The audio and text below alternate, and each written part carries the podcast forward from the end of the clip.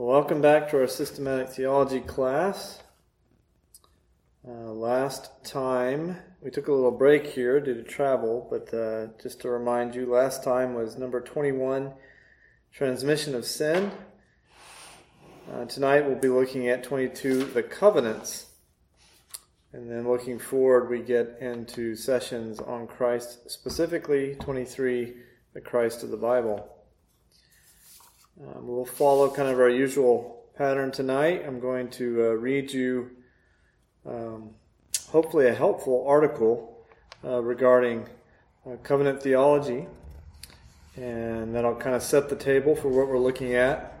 Uh, then we will uh, pause and watch our, our video from Dr. Sproul, uh, and then we will come back and we will go through our overview sheet and look at our overview of what, what we've learned and look at some questions and answers to help us um, remember, memory aids.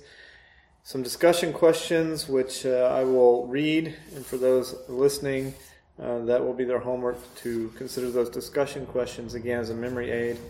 Um, and then we'll also look at our confession, specifically the chapter in our confession on God's covenant, and that is chapter 7. So let's uh, let's begin by looking at uh, this article on covenant theology. A covenant theology is a hermeneutical framework that seeks to understand the Bible according to its covenantal structure. Covenant theology is particularly associated with Reformed theology, as the Reformed tradition has devoted much attention to studying the biblical covenants. As Dr. Sproul frequently observed, Reformed theology is covenant theology. A little bit of an explanation here. A covenant is a formal agreement between two or more parties. Biblical covenants usually involve both parties to the covenant making certain promises to one another. While biblical covenants have some things in common with modern contracts, biblical covenants are not mere legal agreements between two or more parties. Covenants in Scripture are grounded in a relationship of love and trust between two parties. Reformed theologians have historically identified three overarching covenants in the Bible. Number one, the covenant of redemption. The covenant of redemption refers to the covenant made in eternity past between the Father, Son, and Holy Spirit to redeem a people for the glory of God and the eternal good of his children.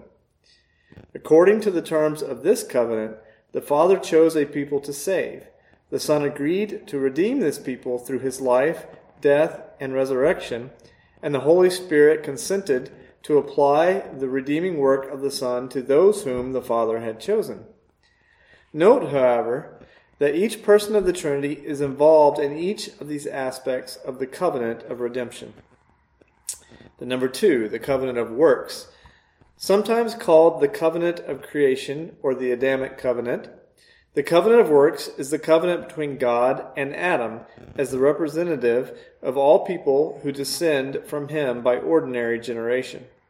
Under the terms of this covenant, God promised to confirm Adam in a state of life, to give him eternal life, if Adam were to obey him perfectly.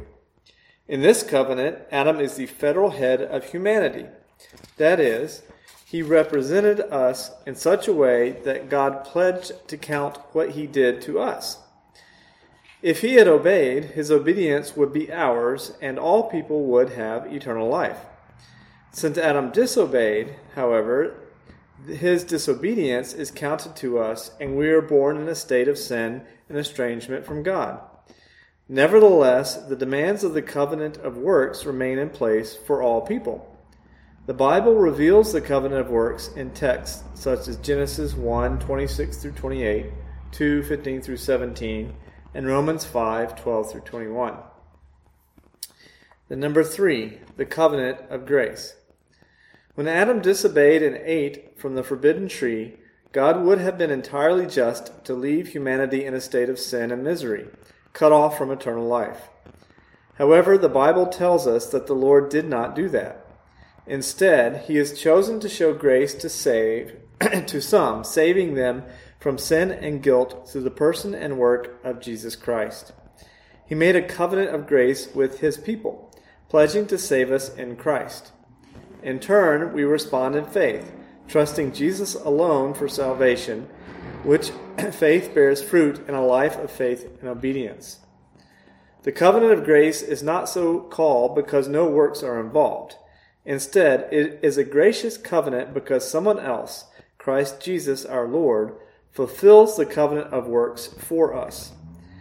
As the last Adam, he renders the perfect obedience God demanded of the first Adam, and he atones for the sin of his people, assuaging God's wrath.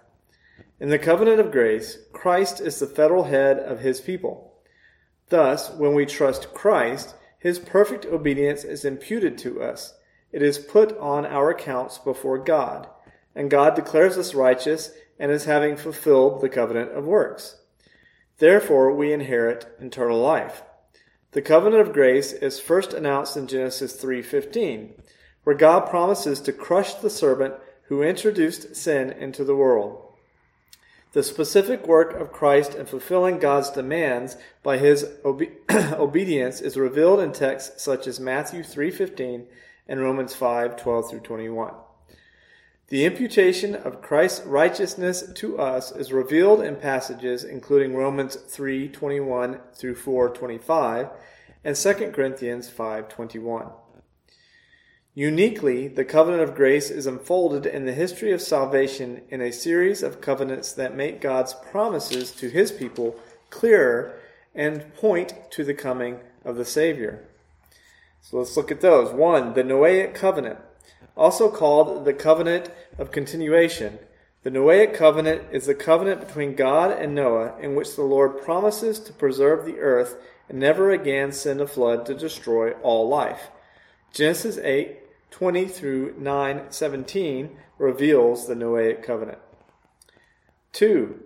The Abrahamic covenant. The Abrahamic covenant, also known as the covenant of promise, reveals God's promise to bless the entire world through one family and through one son from that family in particular. God made a covenant with the patriarch Abraham to give him many descendants, a good land, and a great name.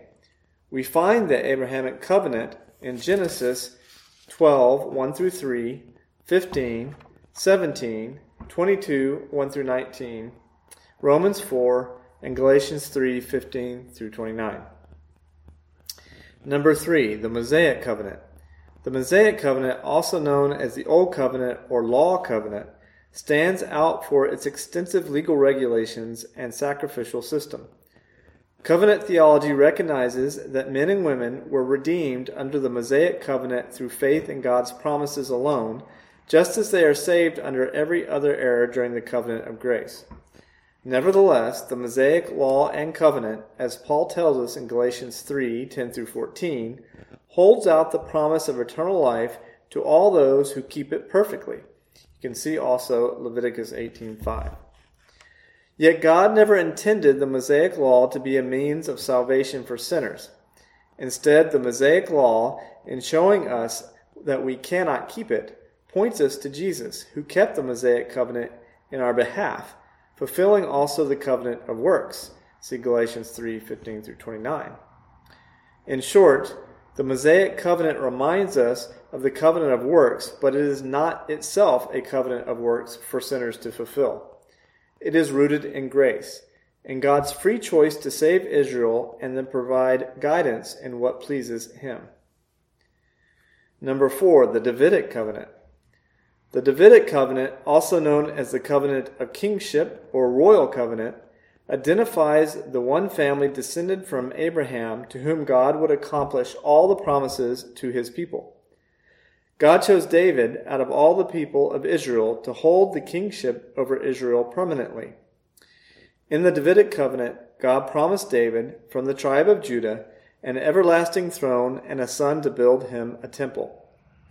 The Davidic covenant is given in 2 Samuel 7, 1 Chronicles 17, and Psalm 89. Genesis 49:10 and Isaiah 11 predict the exaltation of David's throne over the nations, and texts such as Isaiah 53 describe how the Son of David play, pays for the sin of David and all his people. Number five, the New Covenant. All of the other covenants under the covenant of grace, and indeed the covenant of grace itself, is fulfilled in the new covenant made by God in Christ with his people. The new covenant is announced in Jeremiah 31 31 through 34. Inaugurated in the life, death, and resurrection of Christ, continued in the ministry of the church, and consummated at the return of Jesus at the end of history. The new covenant began in the work of Christ, but the fullness of its blessings will not arrive until Jesus returns. All the earlier covenants point forward to the new covenant, and Jesus, in various ways, fulfills the promises and goals of these covenants between God and his people. So I hope that was a helpful introduction uh, to covenant theology and to the covenants we'll be uh, looking at here. So uh, let's go ahead and pause, and we're going to watch our, our video, and then we'll come back for our overview and um, confession and questions. All right, we've just finished watching our video. I think it was a really good one. Let's go over our overview here and uh, make sure we learned everything and remember everything going forward. So this is number 22, the covenants. Introduction God in Scripture relates to his people according to covenant. Here we outline three major covenants that serve as the framework of Scripture. Overview The author of Hebrews in chapter 8, 3 through 6 says Jesus was mediator of a better covenant that was established on better promises. The author then explains exactly what, why the new covenant is a better covenant. In this passage, the nature of covenants is revealed, demonstrating that the structure of covenant provides a framework for all God's relationships with man. Let's just pause for a second and go ahead and read uh, the scripture reference here Hebrews chapter 8, starting in verse 3 and continuing through verse 6. For every high priest is appointed to offer gifts and sacrifices. Thus it is necessary for this priest also to have something to offer. Now, if he were on earth, he would not be a priest at all, since there are priests who offer gifts according to the law. They serve a copy and shadow of the heavenly things. For when Moses was about to erect the tent, he was instructed by God, saying, See that you make everything according to the pattern that was shown you on the mountain. But as it is, Christ has obtained a ministry that is as much more excellent than the old as the covenant he mediates is better, since it is enacted on better promises.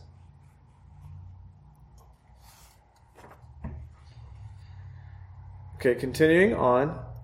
The covenant God made with man progressed from the covenant made with Adam to one with Noah, then Abraham, then Moses, then David and then with all believers through Christ.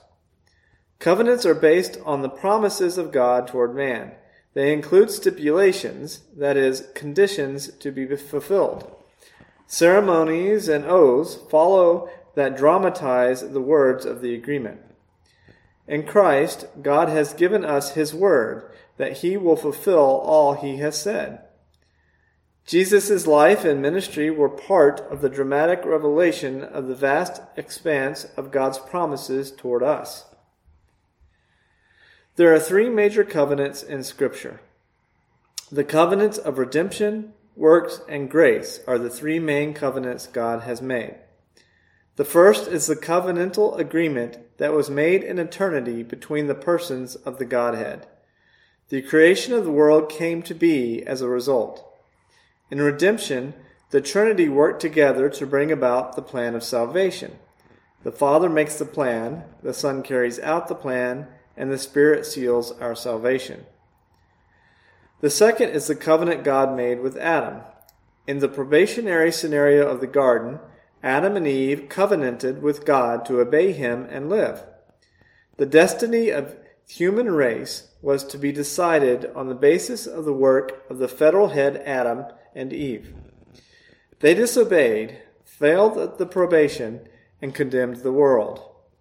The covenant of grace promotes us to the state that Adam and Eve would have achieved if they had obeyed. There was grace in the covenant of works. It was not empty of God's blessing. Confusion sometimes occurs when we read that we are saved by grace. We can see Ephesians 2 8 through 10. Jesus is the new Adam, the one who comes into the world and places himself under the obligations of the covenant of works. He succeeds where Adam failed. The life and works of Christ save us.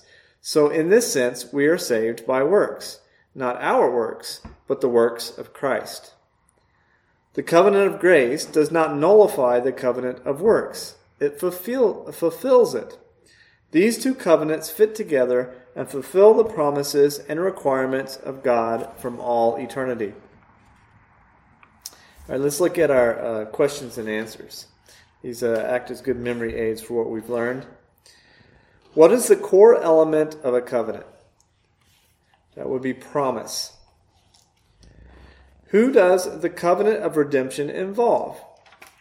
That's the triune Godhead from all eternity to accomplish the redemption of the elect.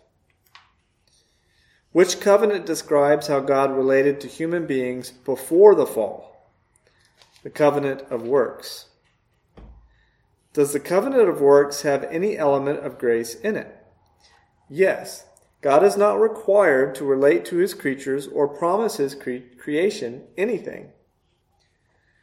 Which covenant introduces the promises of redemption?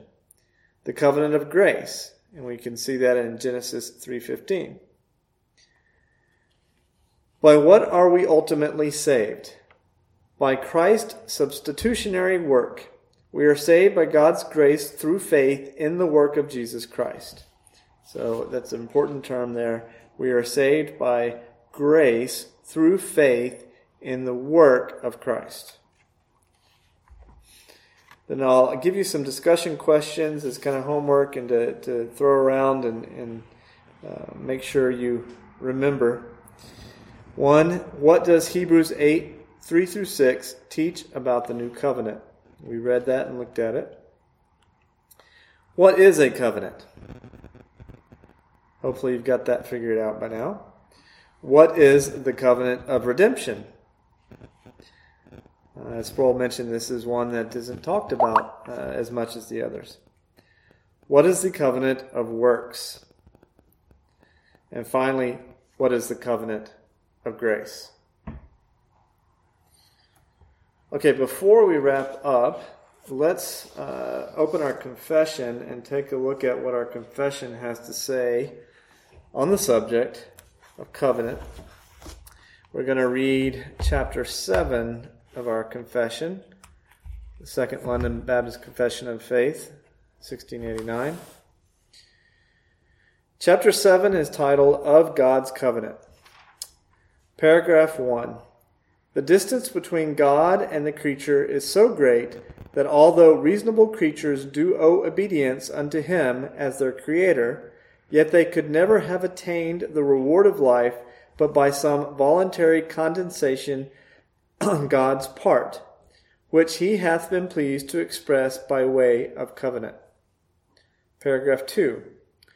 Moreover, man having brought himself under the curse of the law by his fall, it pleased the Lord to make a covenant of grace, wherein he freely offereth unto sinners life and salvation by Jesus Christ, requiring of them faith in him, that they may be saved, and promising to give unto all those that are ordained unto eternal life his Holy Spirit, to make them a willing and able to believe.